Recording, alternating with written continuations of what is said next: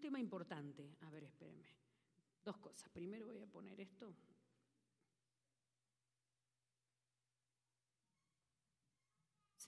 Saludar a todos los que están conectados, que el Señor les bendiga mucho. Qué lindo que podamos compartir la presencia de Dios junto con ustedes, amados del Señor. Y únanse a nosotros que vamos a orar por Ucrania. Señor, te bendecimos en esta hora, Dios. Venimos como iglesia delante de ti, ante tu presencia, Señor. Y somos, Señor, desconocedores de los tiempos, pero no tú. Tú sabes, Dios eterno, lo que tienes preparado para este tiempo, para esta hora, Señor. Pero nosotros te clamamos, Señor, por el bien, por la vida, Señor, de estos países, de Ucrania, de Rusia. En el nombre de Jesús, Señor, eh, te rogamos, Dios, por la paz en aquel lugar. Detén la guerra, se detengan las armas, Dios, en el nombre de Jesucristo todo espíritu de muerte, de turbación, de maldad en el corazón de este hombre. Retroceda ahora, lo atamos en el nombre de Jesucristo. Oh Señor, envía tus ángeles para guardar, para proteger, Señor, de manera sobrenatural. Allí, Señor, a nuestros hermanos, a los hombres y mujeres de fe en aquel lugar, Señor. Protege y guarda, Señor, a Europa en el nombre de Jesús. Líbranos de la guerra, amado Dios, trae sabiduría a los gobernantes para toda gestión, para todo acuerdo, para todo tratado. En el nombre de Jesús, bajo tus manos estamos, Señor. En el nombre de Jesús. Amén, amén, amén. Em, le voy a pedir dos cosas, dos cosas, que me tenga paciencia porque para llegar a donde quiero llegar, primero vamos a, tener, que ver un poco de fundamentos bíblicos, un poco de antecedentes bíblicos, y para eso tiene que estar concentrado. Le recomiendo que apunte, eh, que apunte, que apunte versículos, que apunte frases. Yo sé que hay cosas de las que se van a decir hoy desde este púlpito que van a explotar, ¡boom! le van a hacer en su corazón, que es una revelación de, usted, de Dios para usted eh, sé que usted va a entender cosas, le van a encajar cosas, va a decir, ah. ¿Eh? Entonces, manténgase atento. Eso número uno. Número dos, posiblemente se mueva entre nosotros hoy un espíritu de estupor. Así que lo atamos y lo echamos fuera en el nombre de Jesús. En el nombre de Jesús, el espíritu de estupor va a hacer dormir a la gente. Hay algunos que se duermen normalmente todos los cultos. Tenemos aquí en la iglesia nuestros intercesores, tenemos en la iglesia nuestros um, ujieres, tenemos en la iglesia nuestros alabadores y nuestros... Hay quien se duerme. Miren, aquí dice, oh, qué bonita la presencia de Dios. Este, no, pero no me refiero a eso. Va a venir somnolencia sobre algunas personas. Así que los intercesores manténganse orando los diáconos manténgase pendientes, papás, mm, sus hijos atentos, y usted también, en el nombre del Señor. Porque al final es una prédica de guerra espiritual. Solo manera de introducción le voy a leer Isaías 51, 12 y 13 en la nueva traducción viviente. Y dice yo, Sí, soy yo quien te consuela. Entonces, ¿por qué le temes a simples seres humanos que se marchitan como la hierba y desaparecen? Sin embargo, has olvidado a tu Creador, el que extendió los cielos como un dosel y puso los cimientos de la tierra. ¿Vivirás constantemente terror de los opresores humanos? ¿Seguirás temiendo el enojo de tus enemigos? ¿Dónde están ahora tu furia y tu enojo? Han desaparecido. Intimidados. Vamos. A ver, fundamento bíblico es lo primero que vamos a poner para que nosotros recordemos quiénes somos, desde dónde oramos, qué hay en nosotros. ¿Cuál es el fundamento de nuestra autoridad? ¿Qué es lo que opera en nuestra vida? ¿Mm? ¿Qué es? ¿Qué es eso? Eh, lo, lo primero que tenemos que tener claro es que nosotros tenemos, todos nosotros, todos, todos. Los muy espirituales. Levanten la mano los muy espirituales. Levanten la mano los que están ahí en la lucha intentándolo. Amén. Nosotros tenemos una posición más allá de, de nosotros mismos. O sea, no tiene que ver con nosotros. Todos nosotros, a nosotros se nos dio una posición. Una posición espiritual. En esa posición tenemos autoridad. Nosotros tenemos una posición A todo esto le puede sumar usted, ah, pero hay algunos ungidos, sí, es verdad, eso es otra cosa. Ah, pero además hay algunas personas que Dios pone con mayor autoridad, sí, es verdad. Ah, pero sí, sí, sí. Pero básicamente todos nosotros tenemos una posición de autoridad que se nos fue dada cuando aceptamos a Cristo como nuestro Salvador. Está ahí. ¿Mm? Está ahí, e, es nuestra. Nosotros tenemos ese espacio de autoridad que nos ha sido dada por Dios. Y esa autoridad es la que lucha el enemigo, batalla el enemigo de nuestra alma. Esa autoridad es su fijación, su obsesión. Porque esa autoridad que está ahí en nuestra vida, esa posición de autoridad que nos la dio Dios, que no tiene que ver con nosotros, esa posición de autoridad es la que deshace sus obras, la que le echa afuera, la que le vuelve al lugar donde corresponde, que es bajo las plantas de los pies del Señor, la que desbarata toda obra del maligno, la que rompe cadenas, la que lleva a libertad y a victoria. La autoridad de Dios en nuestra vida. ¿Mm? Salmo 91, 1 dice, aquel que habita, ¿lo sabe usted? Al abrigo del Eso es todo lo que necesito de este salmo. Encontrar que hay un lugar de autoridad que es nuestro.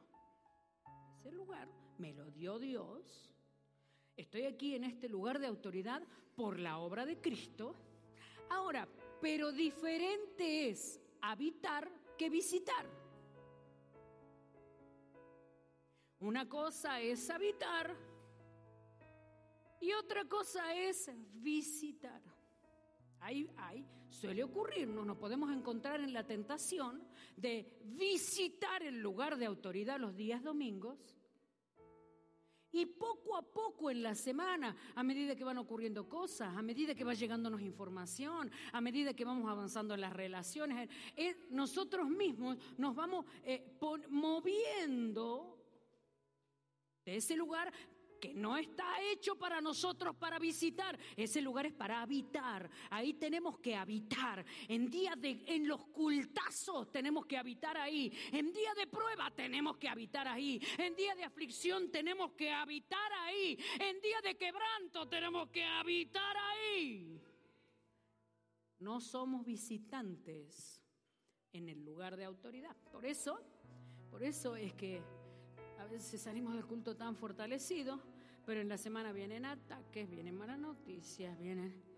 Y al sentirnos deprimidos, tocados, al sentirnos tocados emocionalmente, mentalmente, salimos del lugar de autoridad. Efesios 2.6 dice, y juntamente nos resucitó con él y asimismo nos hizo sentar en los lugares celestiales. Es mi lugar de autoridad. Mi lugar de autoridad no por mí, no por mí. Es lo que me corresponde a mí. Hay un lugar de autoridad para mí, mío. ¿Por qué? Porque Cristo lo ganó en la cruz del Calvario.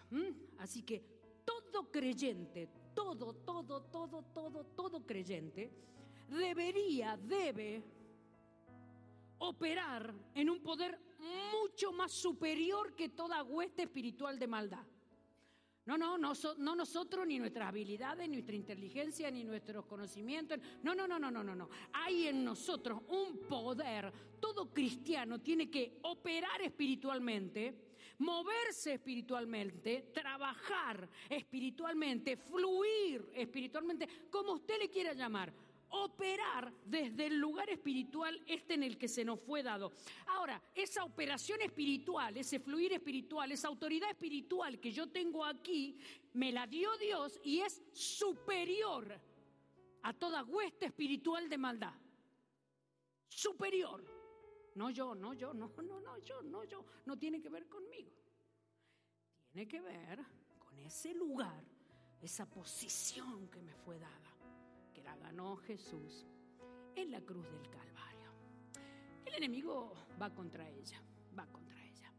Nos hace cosas porque va contra ella, para que nosotros no operemos en esa autoridad, para que nosotros le ignoremos, para que haya cosas en nuestra vida que, nos, nos den información que nos haga movernos de ese lugar de autoridad esa autoridad puede ser robada. Acá vamos entrando un poquito. Esa autoridad puede ser robada de dos maneras. Esa autoridad que está en nosotros, todo cristiano, mucho conocimiento, poco conocimiento, todo cristiano que está aquí hoy, salvo si hay alguien que, que no cree en Jesús. Ahora, si usted le aceptó en su corazón, está esa autoridad en su vida, pero hay dos maneras en que esa autoridad sean robadas dos maneras, dos formas en las que la autoridad puede ser robada. Número uno, por la transgresión, palabra bíblica, o pecado. Por la transgresión o pecado. Mire lo que dice de Judas. Después de su transgresión, dice en Hechos capítulo 1, versículo 20, porque está escrito en el libro de los Salmos, sea hecha desierta tu habitación y no haya quien more en ella. vino desierto espiritual, le fue quitada la autoridad en esa, en esa habitación de autoridad por causa de la transgresión, del pecado, de la maldad, de la, le fue quitada la autoridad. Así que, ¿qué es lo que nos hace que, de qué manera nosotros perdemos, robamos o entregamos la autoridad a través del pecado? En la Biblia hay ejemplos, pero oh Dios mío.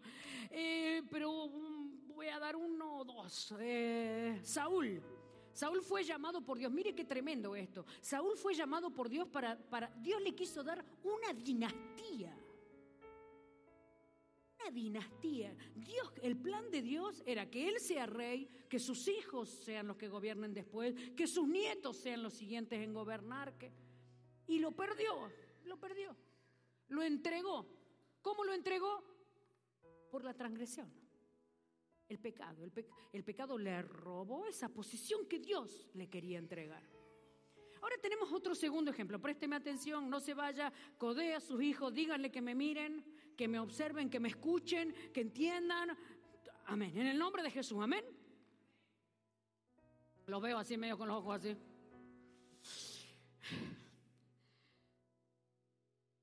Adán y Eva. Mire qué interesante. Adán y Eva son puestos en el jardín y su dominio era toda la tierra. A ver, el dominio de Adán y Eva era los animales, eh, la vegetación, los cielos, la temperatura, eh, todo, todo, todo lo que había, sobre todo, Dios le dijo que Él le ponía en dominio sobre todo. Satanás tiene un objetivo, tiene un objetivo, como siempre, tiene un objetivo, el objetivo de la autoridad, eh, robar la autoridad. El objetivo de Adán no era Eva, no era Eva. Chicos, déjennos de culpar a nosotras. El objetivo de, de, Satanás era Adán. ¿Por qué era Adán? Porque Dios habló con Adán. Dios no habló con Eva. Dios habló con Adán el objetivo, la autoridad que Dios le entregó, le entregó a Adán, lógicamente, era la cabeza. Eh, habló con él, entonces el objetivo era él, el objetivo era él. Eh, usó otras cosas, ¿vio? A veces el enemigo, la intimidación, usan otras cosas para, para llegar a ese objetivo. Así que le trajo este pensamiento a Eva para poder llegar a Adán, que era su objetivo. Antes de la caída, todo era orden, todo funcionaba bien, todo estaba bien. Los animales ahí estaban alimentándose de vegetación, alimentándose de hierbas, eh, los días esplendorosos, eh, hasta la caída. La caída es la que produce lo que le llaman... Me quedé en blanco. El Big Bang. ¡Pum! Aquella explosión. Todo desorden, todo desorden ya el hombre pierde el dominio y se lo entrega al que lo deseabra. Por eso Jesús es el que recupera el dominio para nosotros. Eh, Lucas 4.6, ¿sabes qué dice 4, Lucas 4.6? Ambos eran justos delante de Dios y ahora van... No. Lucas 4.6 no tiene nada que ver con lo que estoy predicando, hermano.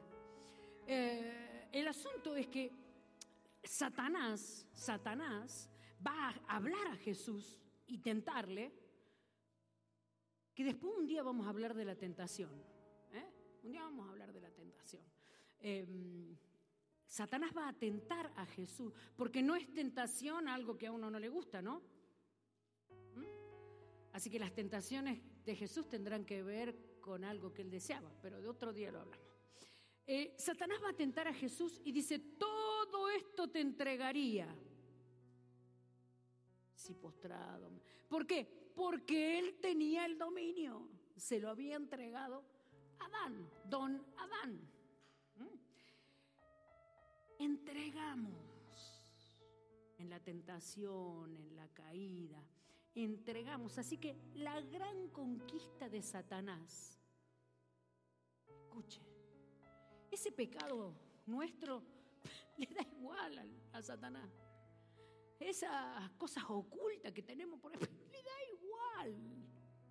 Su conquista es que mientras nos mantenga ahí, bajo ese pecado, nosotros entregamos la autoridad. ¿Sí? ¿Lo vamos entendiendo? ¿Mm? ¿Cómo perdemos la autoridad? Número uno, dos maneras de perder la autoridad. Como cristianos, como hijos de Dios nuestra posición. Dos maneras de perder la autoridad. Número uno, la perdemos a través del pecado, de la transgresión, la entregamos. Nosotros a través del pecado entregamos la autoridad. Cuando nos entregamos al pecado, es bueno aclarar aquí pecado sin arrepentimiento. pecado sin arrepentimiento. La segunda cosa que nos roba la autoridad, segundo, la segunda estrategia, la segunda manera lo segundo que nos roba la autoridad es la intimidación. Fruto de la intimidación son la confusión, la depresión, el desánimo, el temor. Y adormece, según el apóstol Pablo, el don que hay en nosotros. Adormece el don que hay en nosotros. Segunda de Timoteo.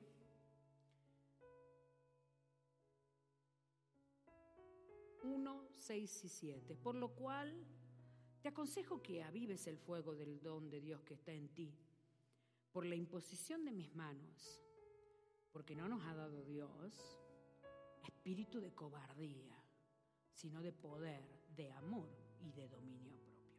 Vamos a ir siguiendo este concepto. Sígame. Se adormece el don. Dice, te aconsejo que avives. La palabra avivar es agitar. Agitar. En, su raíz griega es agitar, mantener activo. O sea, le está diciendo, te, aconsejo que muevas, agites el poder de Dios que hay en tu vida. Ojo, que no le está hablando de, consagración, no le está hablando de santidad, no le está hablando de... No, no, no, no, no. Le, le está diciendo, yo te aconsejo, escúchame Timoteo, yo sé quién eres. Mire lo que dice de Timoteo el apóstol Pablo en Filipenses. En Filipenses, a ver dónde estás, Filipenses. Acá. Dice eh, Filipenses 2, 19 al 22. Dice, espero en el Señor enviaros pronto a Timoteo, dice Pablo, para que yo también esté de buen ánimo al saber de vuestro estado pues a ninguno tengo del mismo ánimo y que tan sinceramente se interese por vosotros. Porque todos buscan lo suyo propio, no lo que es de Cristo, pero ya conocéis los méritos de Timoteo, que como hijo a padre ha servido conmigo en el Evangelio. A ese Timoteo le está diciendo, te aconsejo o escucha, em, tienes que avivar lo que hay de Dios dentro tuyo. Eh, algo está ocurriéndote, tienes que mover la autoridad de Dios que está dentro tuyo. Algo está pasando, algo que debería ocurrir no está ocurriendo, te aconsejo que muevas lo de Dios que está ahí. No tiene que ver con, con, tu santidad, no, no, no. Tiene que ver con otra cosa. Mueve eso que está pasándote ahí dentro. Así que yo a esto le hago, le voy a hacer dos preguntas. Una la voy a responder este domingo y otra la voy a responder el domingo que viene. Pregunta número uno. ¿Qué causa que el mover de Dios se adormezca en nosotros? ¿Despierto? ¿Me están mirando? ¿Están despiertos todos? ¿Sí? ¿Los dormidos digan amén? Usted porque quiere que le den café. este ¿Qué causa que el mover de Dios se adormezca en nosotros? ¿Qué causa que las operaciones poderosas de Dios no se manifiesten en nuestra vida? ¿Qué causa que en los milagros, la potencia del mover de Dios no esté vibrando en nuestros corazones? Aconsejo, Timoteo, que muevas lo que hay de Dios en tu vida. Vamos a leer nuevamente segunda de Timoteo, nuevamente. Por lo cual te aconsejo que avives el fuego del don de Dios que está en ti por la imposición de mis manos, porque no te ha dado Dios espíritu de cobardía, sino de poder, de amor y de dominio propio. Porque no te ha dado Dios espíritu de cobardía. La palabra cobardía es la palabra deilos deilos, que en el griego, del griego, en griego, es temor.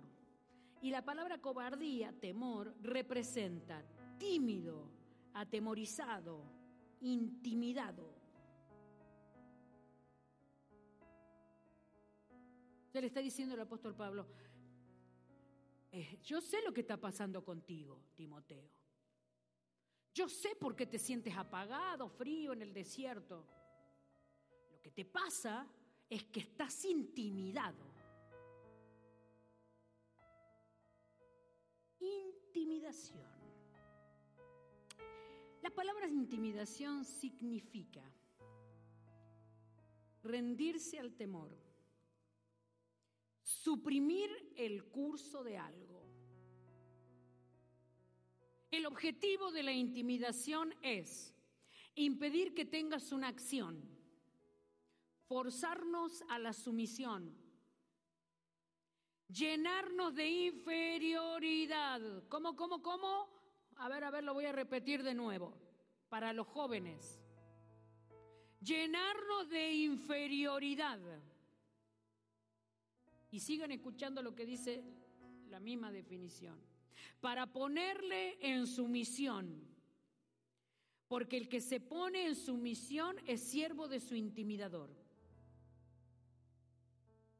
Objetivo de la intimidación, dejar inoperante el poder de Dios en nosotros, bloquear nuestra autoridad. Y todo se origina en el temor. Y nos ataca a través de pensamientos, palabras, imaginaciones y circunstancias que están bajo su influencia, con el objetivo final de anular nuestra vida para que opere en el poder de Dios. Yo creo que llegados hasta este punto nos va a venir muy bien un ejemplo. Tenemos unos cuantos ejemplos bíblicos. La semana que viene hablaré de algún otro, pero hoy voy a hablar de algunos de un caso bíblico, un caso bíblico muy, muy, muy, muy interesante. Primera de Reyes capítulo 18. 17 al 19 dice, cuando Acab vio a Elías, lógico, teníamos que hablar de Jezabel, ¿no? Teníamos que hablar de Jezabel. Ya dentro de unos domingos vamos a hablar de Jezabel. Le vamos a dar duro a la Jezabel. Hasta que se vaya en el nombre de Jesús. Eh, primera de Reyes 17, no, 18 versículos. Bueno, vamos a leer muchos versículos. Ahora voy a leer del 17 al 19. Cuando, cuando acá vio a Elías y le dijo, ¿eres el tú el que turbas a Israel? Y él respondió, yo no he turbado a Israel, sino tú y la casa de tu padre. Escúchelo, qué coraje, qué valor que tiene Elías. Dejando los mandamientos de Jehová y siguiendo a los Baales.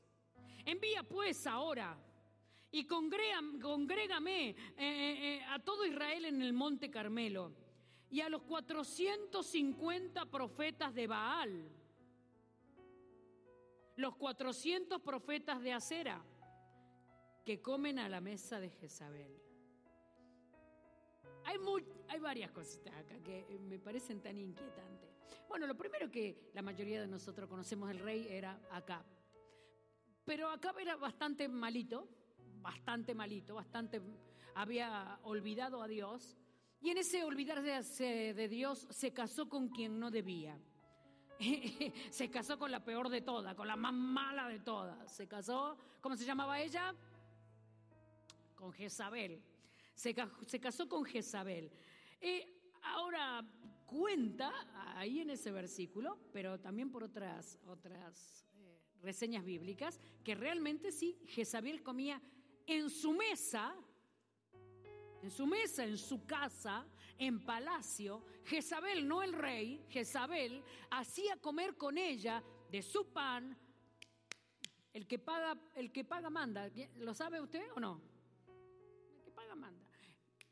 Todos los días les daba de comer a los 850 profetas de Baal y de Acera. Ahora, ella no solo les daba de comer, sino que los controlaba. Esos 850 profetas estaban controlados total y absolutamente con ella. Y viene Elías y le dice, dile a, tu esposa que me mande sus profetas. ¿Eran suyos los profetas? No, no, no eran de Acab. No eran de Acab. Eran de Jezabel los profetas. Mas sin embargo, él no se dirigió a Jezabel. Él no le puso la carita a Jezabel. Él se lo mandó a decir con Acab. Vino acá, bueno, fue, le dijo, convocó al pueblo, convocó a los profetas, ocurrió aquello tan conocido que eh, pidieron fuego que venga del cielo, no vino fuego, pidió Elías fuego que venga del cielo, el, el fuego vino del cielo, consumió el holocausto, Dios se manifestó de una forma extraordinaria, porque yo Creo que Elías es prácticamente el profeta más grande que, hay en la Biblia. En, cuanto a esta manifestación extraordinaria, fuego cayó del cielo. Se quemó el holocausto, se quemó, lamió el agua, dice. Una cosa extraordinaria, increíble lo que ocurrió. Entonces, Elías les, da el, mensaje al pueblo, desafiándole, dice, eh, ahora ya conocen que Jehová es Dios. Bueno, fue, maravilloso. Este pueblo, este pueblo que era el pueblo de Dios, un codazo, un codazo, hermano, por favor.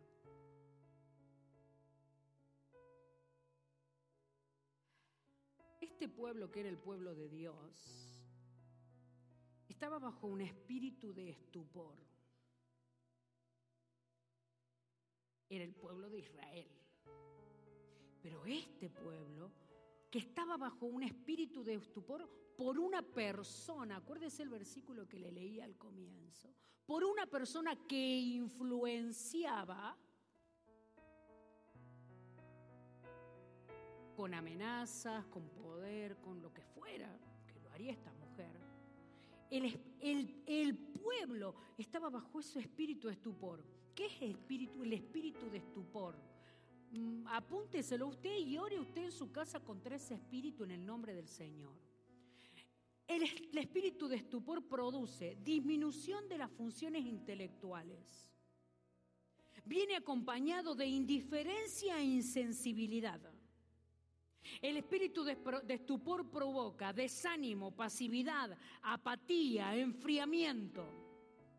Así estaba el pueblo de Israel. Así, justamente así, desanimado, pasivo, apático, frío, frío con Dios. Tenían otros dioses, Baal, Acera, eran sus dioses. Así que en esta, en esta manifestación extraordinaria que mató a sacerdotes, algo eh, tremendo, le llega la amenaza. Eh, Primera de Reyes 19, 1 y 2.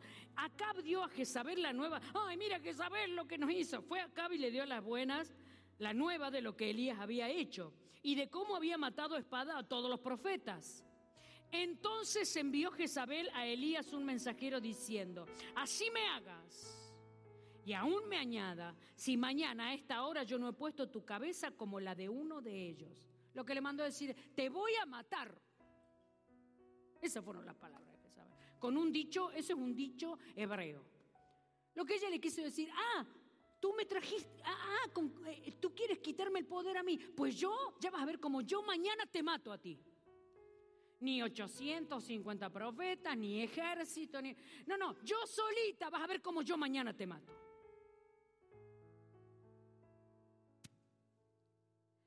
dice la Biblia que Elías se fue Si usted se pone a leer y a escudriñar un poco, Elías recorrió desde la parte más sur de Israel hasta la parte más norte de Israel. Se fue, se fue. Me va a matar, me va a matar, me va a matar. Se había enfrentado a 850, se había enfrentado al pueblo, se había enfrentado al rey. Isabel me va a matar, me va a matar. Dice que se fue y se, se tiró debajo de un árbol, confuso. Esto es, es bueno para apuntarlo. Confusión, desesperanza, depresión y perder la visión son señal de la obra de la intimidación. Confusión, desesperanza, depresión, depresión y perder la visión son señal de la obra de la intimidación. Pero escúcheme, son síntomas.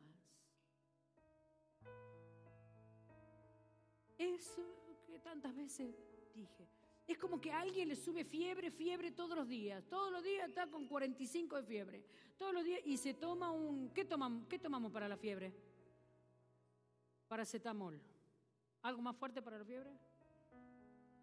No sé. Paracetamol, venga paracetamol, tungu paracetamol, pum, paracetamol, pum. Uy, me subió la fiebre, 45, 47. ¡Ah, paracetamol, paracetamol.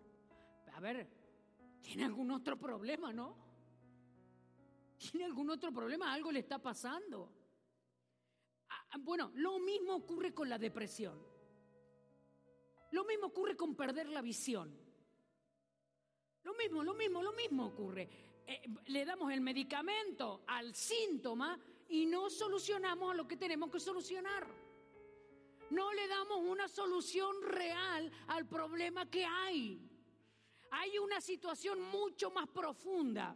Eh, es como, alguna vez le mencioné que allá en mi barrio había eh, naranjas amargas. Todo el, en las aceras, todas las aceras naranjas. Preciosas, se veía el momento que se veía preciosas, llenas de frutos, un momento que se veían horribles porque estaban todos en la calle después los frutos. Ahora, Supóngase que ese árbol de fruta amarga, voy yo y le saco todas las frutas para que no tenga más frutas amargas. ¿Lo solucioné? ¿Qué tengo que cortar? La raíz. Yo me puedo poner ahora a reprender. ¿Usted cree que yo no estoy viendo lo que está ocurriendo aquí? puedo poner ahora a decir, vamos a orar, vamos a reprender y vamos. Si nosotros no solucionamos el problema de raíz, va a seguir dando el mismo fruto. Y van a seguir los deprimidos. Y van a seguir los que están en estupor. Y van a seguir la depresión. Y van a seguir los que perdieron la visión. a veces estamos tan desorientados. Y ni sabemos por qué. Pero nosotros, nuestros hijos están desorientados. Nuestros hijos están intimidados y no sabemos por qué. Hay un espíritu de intimidación que se ha levantado. y no digo en la iglesia, digo en la sociedad. La sociedad se ha levantado para intimidar a nuestros hijos. La sociedad se ha levantado para intimidarnos a nosotros. Amigos que, que nos hacen tanto daño, tanto mal. Nos siembran basura en el alma. Ay, pero no podemos dejar de ser su amigo. Al que le pase eso, dígame. Ah, podemos. Jezabel, Jezabel. Pero no podemos, tenemos que nosotros dejar de, de ponerle solución al síntoma y darle paracetamol. Tenemos que poner una solución real, una solución verdadera. Tenemos que terminar con lo que trae ese fruto a nuestra casa. Con lo que ¿Usted vio que hay casas en las que están todos deprimidos? ¿Usted vio que hay familias que se deprimen toda la familia entera? ¿Usted vio que hay personas que todo el hogar pierden la visión, se desorientan? No, no. No, nos podemos sentar a tener mil años de consejería y no servirá para nada. Mientras nosotros no vayamos a la raíz, ¿cómo puede ser que siempre sea lo mismo? ¿Cómo puede ser que nos enfrentamos a lo mismo otra vez y otra vez nos volvemos a intimidar? ¿Cómo puede ser que volvemos a temer de aquello que atravesamos? Y ya vencimos en el nombre del Señor y otra vez se llena nuestro ser, nuestro cuerpo, nuestros huesos, nuestros músculos. Nos duele el cuerpo de miedo. ¿Cómo puede ser que aquellos en los que nos movemos, les decía, ayer hablábamos, bueno, sobre todo con, Luisana. A mí me pasó que yo me paré aquí a, a predicar, intimidada por gente que había ahí abajo. Ahí andaba Jezabel ahí abajo. Intimidad, hermano. Y yo me vine con todo el esfuerzo de mi corazón a traer una palabra y sintiendo la atmósfera espiritual de la intimidación. Hay que ponerle una solución real, una solución de Dios a esto. Hay que echar fuera lo que hay que echar fuera en el nombre de Jesús, ¿o no? ¿O no? ¿O no? ¿Hay alguien que cree que, realmente hay que echarle fuera en el nombre del Señor? Hay que echarle fuera en el nombre del Señor. Esa propia intimidación nos tiene detenido, nos ha sacado de nuestro lugar de autoridad. La intimidación, el problema, el banco, los pagos, los hijos rebeldes, las esposas rebeldes también. Intimidados. Un ministro de Dios que ya ni sabe para qué le llamó Dios un llamado de años, que ella no sabe cómo va a hacer para hacer lo que Dios le dijo. Intimidado. Timoteo, te aconsejo que avives, que muevas el poder de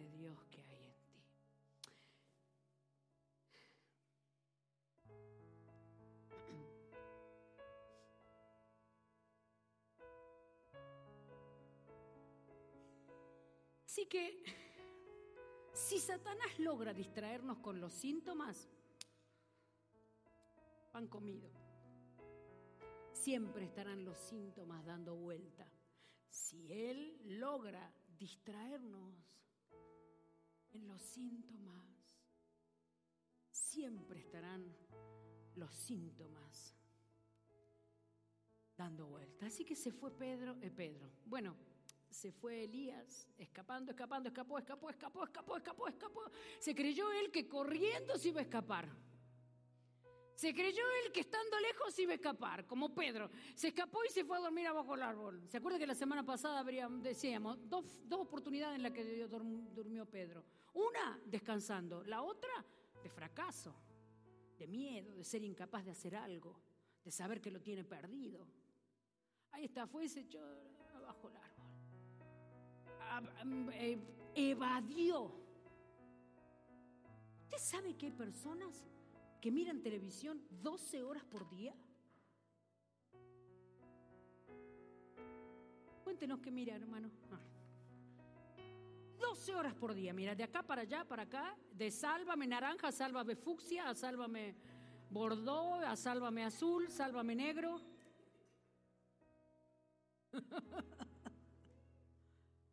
Levante la mano la, la que lo hace. Ah. Es horrible, sálvame. Eh, pero evadirse, escuché hace poco uno que contaba y decía, conozco una pastora que mira televisión todo el día, porque ella se cree que se olvida de la depresión. Una pastora que mira televisión todo el día porque se cree que se olvida de la depresión. Timoteo, Timoteo, consejo que muevas lo que hay de Dios en ti. La gente, ¿cuántas horas pasamos en el teléfono? Pregunta, pregunta. Si alguien me quiere responder, mirar ahí el porcentaje en el teléfono. ¿Cuántas horas pasamos en el teléfono? Mi, mi teléfono me acusa a mí cuántas horas paso. ¿Y usted? ¿Al suyo? También. Teléfono. Eh, nadie conversa con nadie. El teléfono. Pasando de acá para acá, un videito de YouTube, un TikTok. Pero un TikTok de Cash Luna. Horas aquí.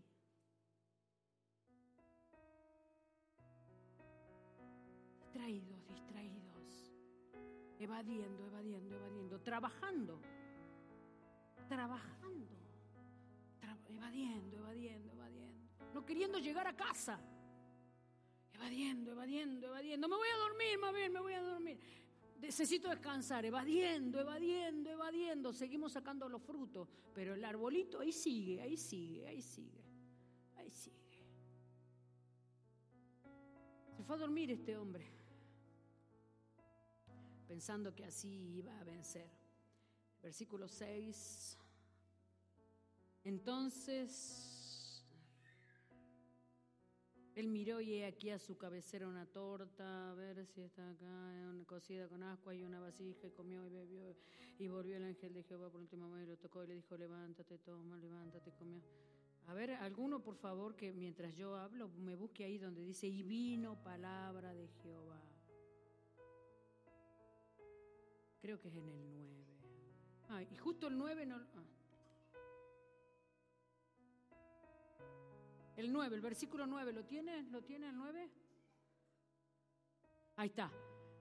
Y allí se metió en una cueva donde pasó la noche y vino a él palabra de Jehová diciendo, hacía 40 días que estaba huyendo, o sea, 40 días que Dios no le había hablado.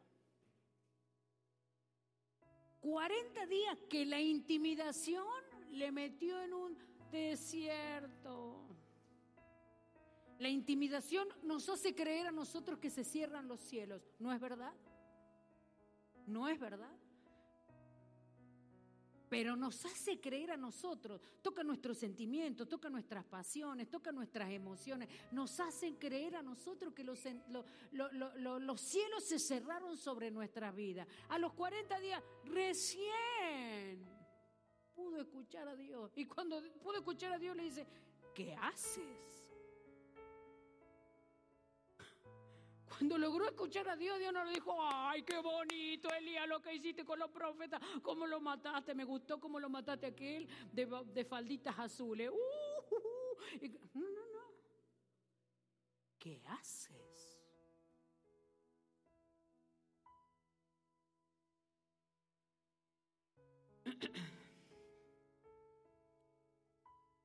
Me, figuro esta, esta pregunta de Dios como diciendo, ¿por qué te rendiste? A los chavales jóvenes, ¿cómo que vas a dejar de estudiar? Porque te hacen bullying. Levante la mano a los chicos que le hacen bullying, por fin. ¿Nadie? ¿A nadie? ¡Ay, qué hermosos que son ustedes! ¡Qué flacos, qué rubios y qué...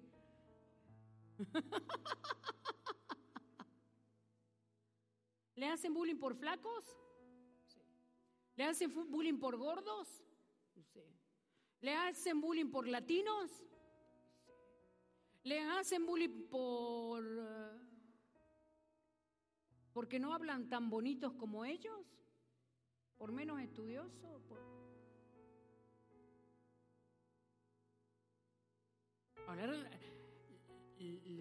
capaz que para los, adultos es un poco trivial esto que voy a decir, pero la, solución no es dejar el instituto.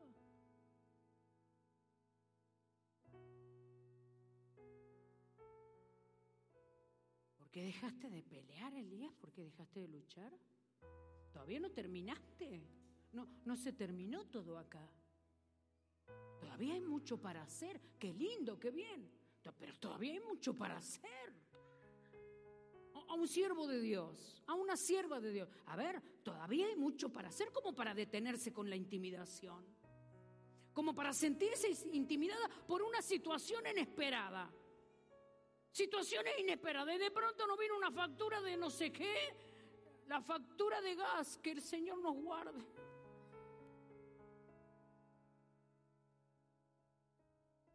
Estaba preparando esta prédica y me llamaron de Argentina para decirme que a mi sobrina la agarraron en la calle y le dieron una paliza para robarle el teléfono. ¿Y se acuerdan la que tuvo el accidente y tenía aquí? Le pegaron una patada ahí.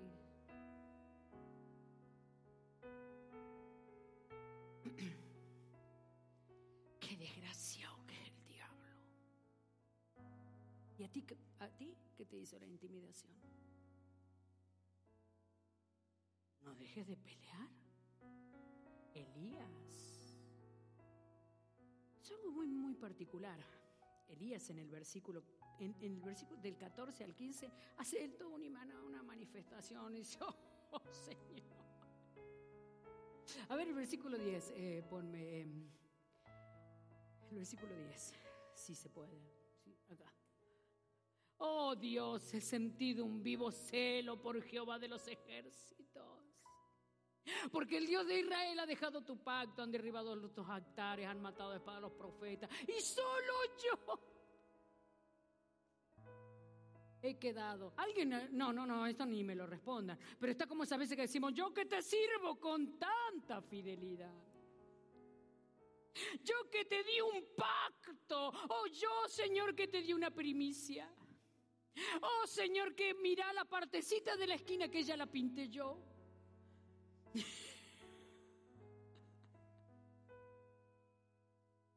y si usted después lee, Dios ni lo ignora absolutamente.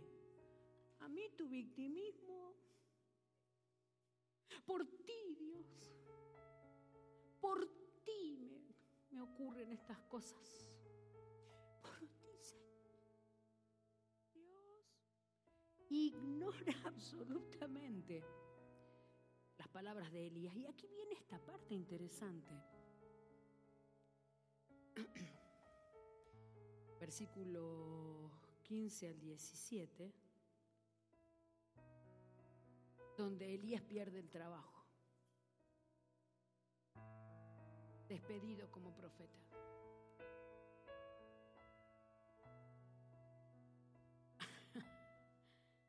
¿Qué debería haber hecho Elías? Enfrentarte a Jezabel.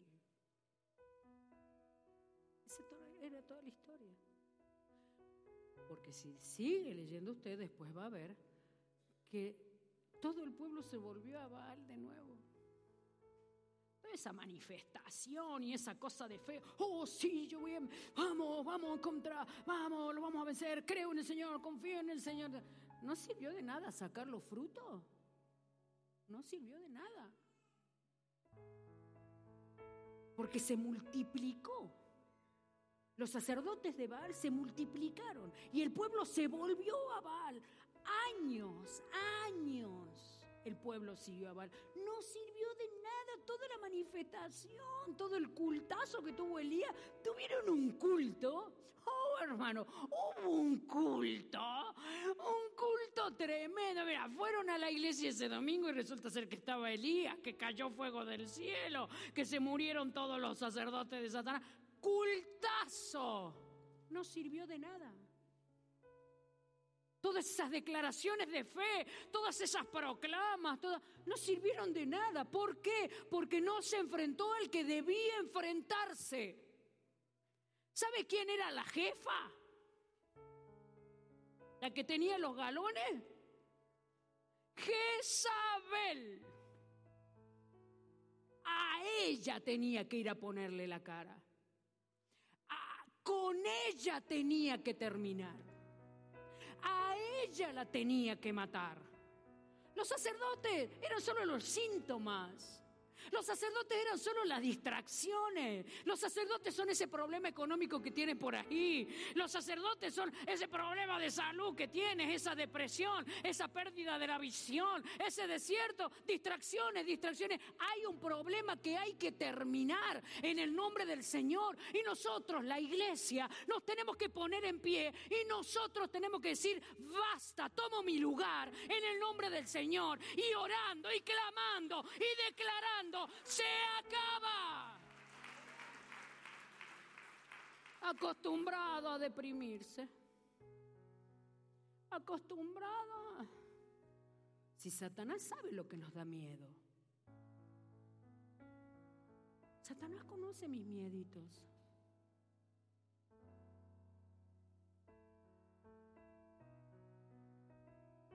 Y mientras yo no vaya ponerle la cara a la basura que quiere enfrentarse conmigo, con mis hijos, con mi gente, no se va a acabar. Ay, intimidadora, intimidador. ¿Qué estás produciendo en nuestros corazones? ¿Qué les estás diciendo a nuestra mente, a nuestra alma? ¿Por qué nos estamos conformando? ¿Por qué alguien nos convenció que la tibieza tenía que ser la tónica necesaria para sobrevivir? ¿Por qué llegamos a convencernos? ¿Por qué? ¿Cuál es la razón que, la que, nos convenció? ¿Qué es eso que nos convenció de que tener el fuego del don de Dios apagado eh, no, no, era tan importante? Porque no era tan necesario. No, no. Yo voy a los cultos los domingos. Sí, sí, sí. Yo amo a Dios. le amo con todo mi corazón. Yo, además, además, oye, oye, además yo diezmo. ah, pero ¿quién te convenció, Timoteo? Que no era imprescindible tener el fuego de la autoridad de Dios encendida en tu vida. Intimidados. Marcos 3, 27 dice, ninguno entra en la casa del hombre fuerte a sacar sus bienes y antes le ata, entonces podrá, si antes le ata, entonces podrá saquear la casa. El hombre fuerte es el que manda. El hombre fuerte es el que manda. La casa es el dominio que tiene. Y los bienes son el fruto de su influencia. El hombre fuerte manda. La casa es a dónde manda, el dominio que tiene, y sus bienes es el fruto de su influencia. ¿Quién era el hombre fuerte? El hombre fuerte no era Cap. El hombre fuerte era la muchacha. No, la muchacha le queda bonito, ¿no? El hombre fuerte era la loca.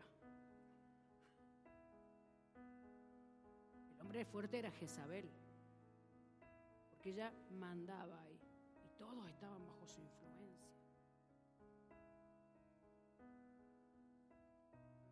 Y las posesiones, el fruto de esa influencia. Acab le dio la autoridad a ella, pero ella no fue confrontada. Ella no fue confrontada.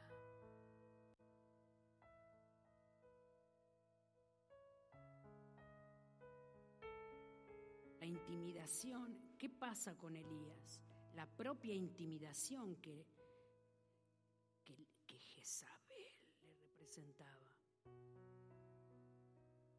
A ella le alcanzó unas palabras. Fíjese cómo estaba él intimidado de antes. Primero, que no se fue a enfrentar a ella, así que estaba intimidado. Segundo, dos palabras de ella le hicieron salir corriendo. No doy más, no doy más. No soporto más, no puedo más. Lo hice por Dios, pero ya no puedo más. Quise hacerlo para el Señor, pero ya no aguanto esta presión. Unas palabras. Se enfrentó a todos los profetas. Unas palabras de la intimidación. Le hicieron huir. ¿Cuáles son esas palabras que te intimidan? Mire, ahora que digo palabras, las palabras son tremendas. La intimidación viaja en las palabras. La Biblia le llama de otra cosa, es el poder de la vida y de la muerte. en, la lengua. Por eso tenemos que tener cuidado, ¿no? Lo que hablamos, porque a ver a qué reino le colaboramos, ¿no? A veces somos unos colaboradores gratis del otro reino. Unos colaboradores voluntaria, voluntariado hacemos en el otro reino. Con las palabras que decimos.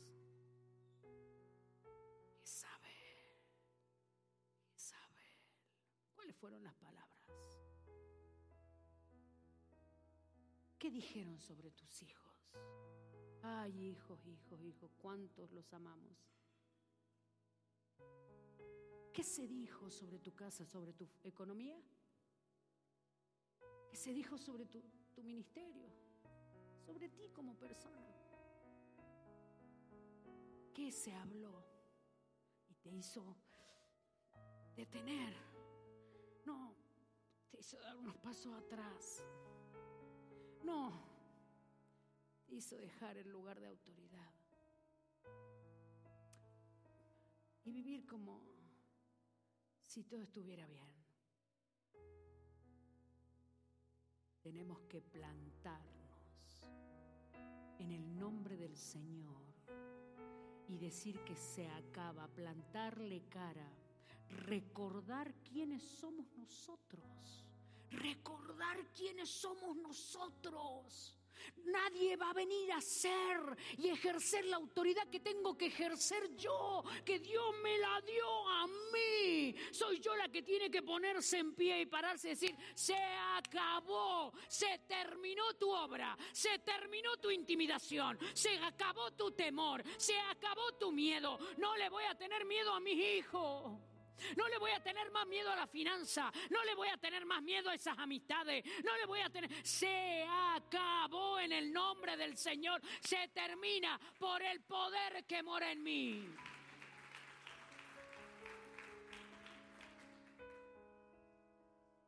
ejerciendo autoridad. Y no como el pueblo de Israel. Dice que fueron y miraron, espiaron y dijeron, uy, uy, uy, son gigantes, no vamos a poder con ellos. No, no, no podemos, es muy grande, es muy grande. Y después en Josué capítulo 5 sale la otra parte, la contracara. Y sale diciendo el pueblo, ¡Ah! andan rondeándonos, dando ahí afuera, dan vuelta el pueblo de Dios. Los de Israel están los, los que vienen de allá de Egipto. Eh, están dando vuelta a la ciudad y Dios está con ellos. Recordar quiénes somos y volver a ponernos en ese lugar de autoridad en el nombre de Jesús. Y, basta, y decir, y poner un final. Basta, la intimidación basta. No quiero la intimidación en mi vida.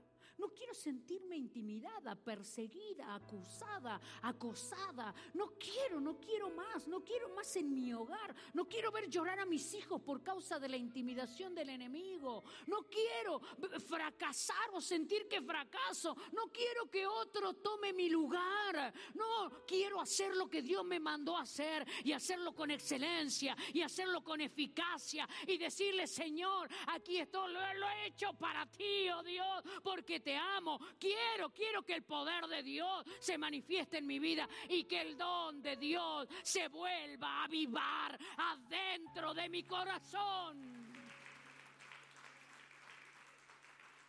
Así que vamos a orar en el nombre del Señor. Le invito a que se ponga de pie. Si quieren subir el grupo de la alabanza.